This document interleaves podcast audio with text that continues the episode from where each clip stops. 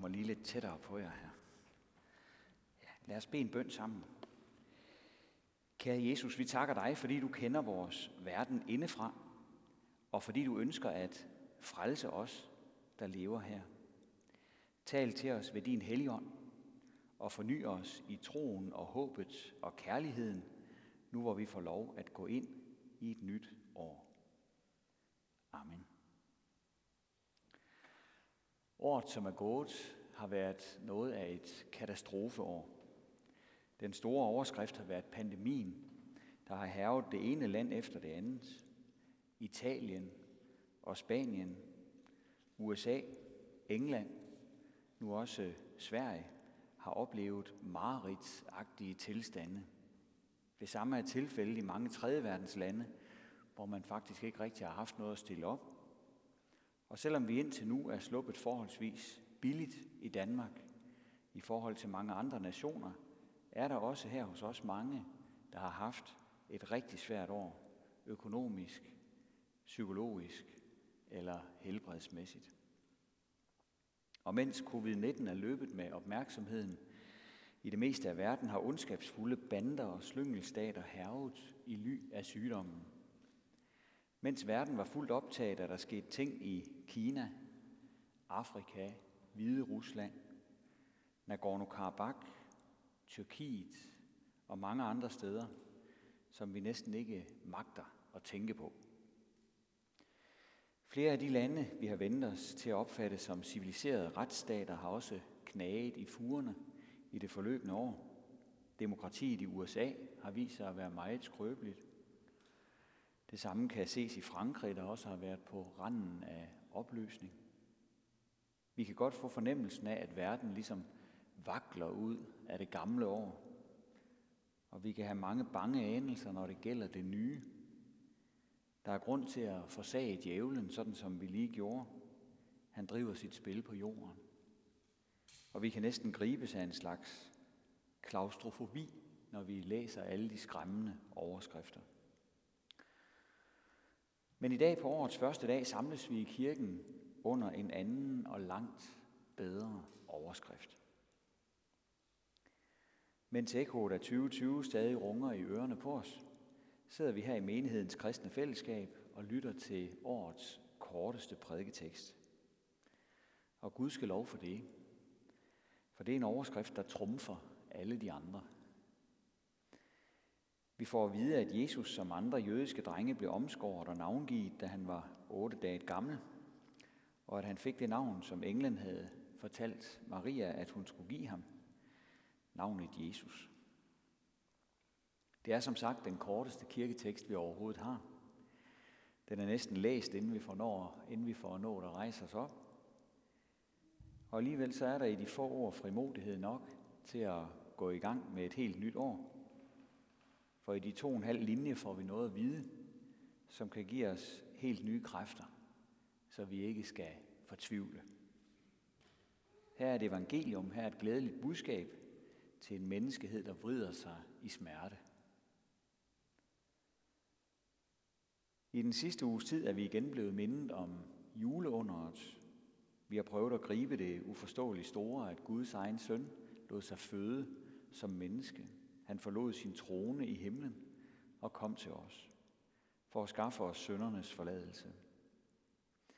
I dag får vi så en opfølgning og en uddybning af, hvad det var, der skete, og hvad det betød. Omskærelse og navngivning at han gennemgik de to ritualer, betyder jo, at Herren gik ind på folkets livsvilkår. Han nøjedes ikke med at betragte verden. Han nøjedes ikke med at skrive en tekst hen over himlen eller lade sig se i et syn. Nej, han blev fuldt og helt en del af det folk, som han lod sig føde ind i. Paradokset i stallen blev fuldt op. Himlens og jordens konge gennemgik de samme ritualer som Israels børn. Lovgiveren, ham der var hævet over alt og alle, han lod sig føde under loven. Apostlen forklarer i Galaterbrevet, da tidens fylde kom, sendte Gud sin søn, født af en kvinde, født under loven, for at han skulle løskøbe dem, der var under loven, for at vi skulle få barnekår. Gud Herren, der havde udvalgt folket og givet dem pagten og omskærelsen, lod et menneske gøre med ham, hvad man gjorde, for at en dreng kunne optages i det folk. Herren blev en tjener for sit folk. I Filipperbrevet får vi en oversigt over det afkald, som Jesus gav fra himlens herlighed til jordens grå hverdag. Han, som havde Guds skikkelse, regnede det ikke for et rov at være lige med Gud, men gav afkald på det, tog en tjeners skikkelse på og blev mennesker lige. Omskærelsen og navngivningen forklarer for os, hvor konkret de ord skal forstås. Jesus forklædte sig ikke som menneske. Han blev et menneske, fuldt og helt. Han var ikke sådan 50% menneske og 50% Gud. Guds procentregning er anderledes end vores. Jesus var 100% menneske og 100% Gud. Som Gud og mand blev han født for at redde os og løfte os ud af mørket og smerten. Og hans navn Jesus er på hebraisk det samme navn som Josva, den vældige, sejrrige kriger, der gik i spidsen for Israels folk for at skaffe dem plads i det dejlige land, som Gud havde lovet dem. Så flot et navn ville Gud, at hans søn skulle bære her på jorden. Og derfor fik Maria den besked, som hun fik. Se, du skal blive med barn og føde en søn, og du skal give ham navnet Jesus. Josva. Og hyrderne på marken fik en uddybning midt i mørket på den bare mark. Frygt ikke, sagde englen. Se, jeg forkynder jer en stor glæde, som skal være for hele folket. I dag er der født jer en frelser i Davids by. Han er Kristus, Herren. Jesus skulle virkelig gå i spidsen for sit folk. Han skulle virkelig være en frelser for sit folk. En dag i endnu højere grad, end hans berømte navnebror havde været. Og han er også vores frelser. Han er også vores Josva i 2021. Det kan vi hente frimodighed i. En frimodighed, som vi ikke kan hente andre steder. Det er godt for os at vide, at Jesus han kender menneskelivet. At han selv er kendt med vold og krig og katastrofer, ustabilitet, død, depressioner. Jesus har selv været der. Og han er her lige nu for alle, som vil påkalde ham.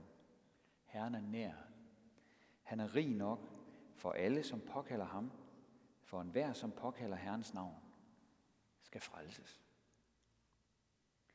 Han besejrede det onde ved selv at stige ned i det allermørkeste og ondeste. Helt derned, hvor Gud måtte forlade ham på Golgata, fordi han tog mørket og synden og ondskaben på sig og bar det med sig på korset. Det blev vejen til den totale sejr for ham, men også for os. Paulus maler det op for øjnene af os. Han ydmygede sig og blev lydig ind til døden, ja døden på et kors.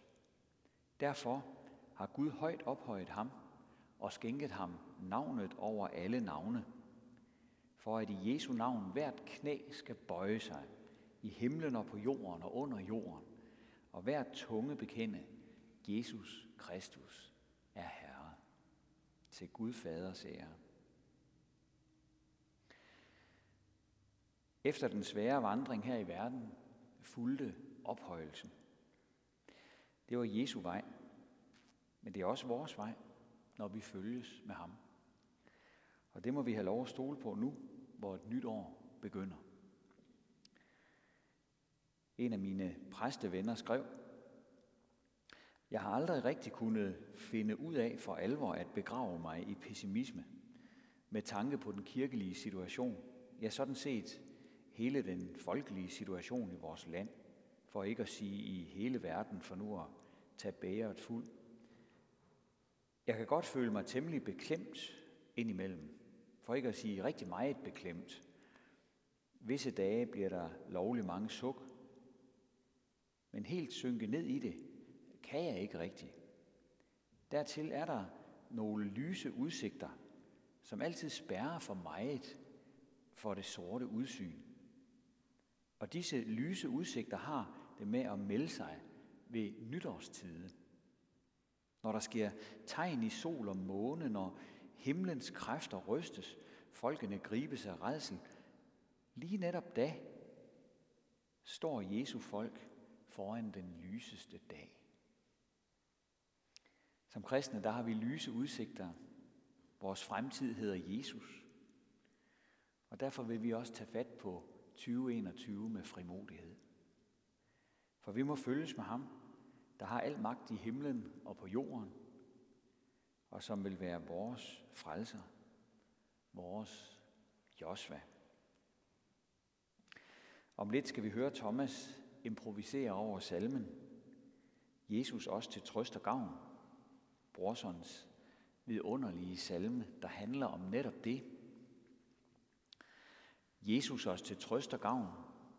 Frelsernavnet ville bære. Men han måtte tidligt lære, at det var et smertenavn. Dog, for han er Jesus blevet, og min jammer på sig to. Derfor står mit navn indskrevet dejligt ud i livets bog.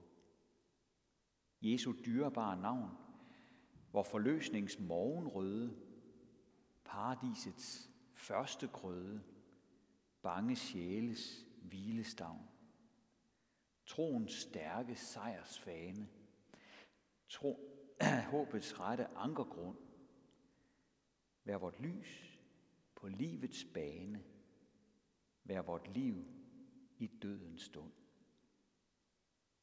Ja, lad det være sådan for os, hver dag her på jorden, lige indtil den dag, hvor tiden hører op for os, og evigheden begynder. Ære være faderen og sønnen og helligånden, som det var i begyndelsen, så også nu og altid og i al evighed.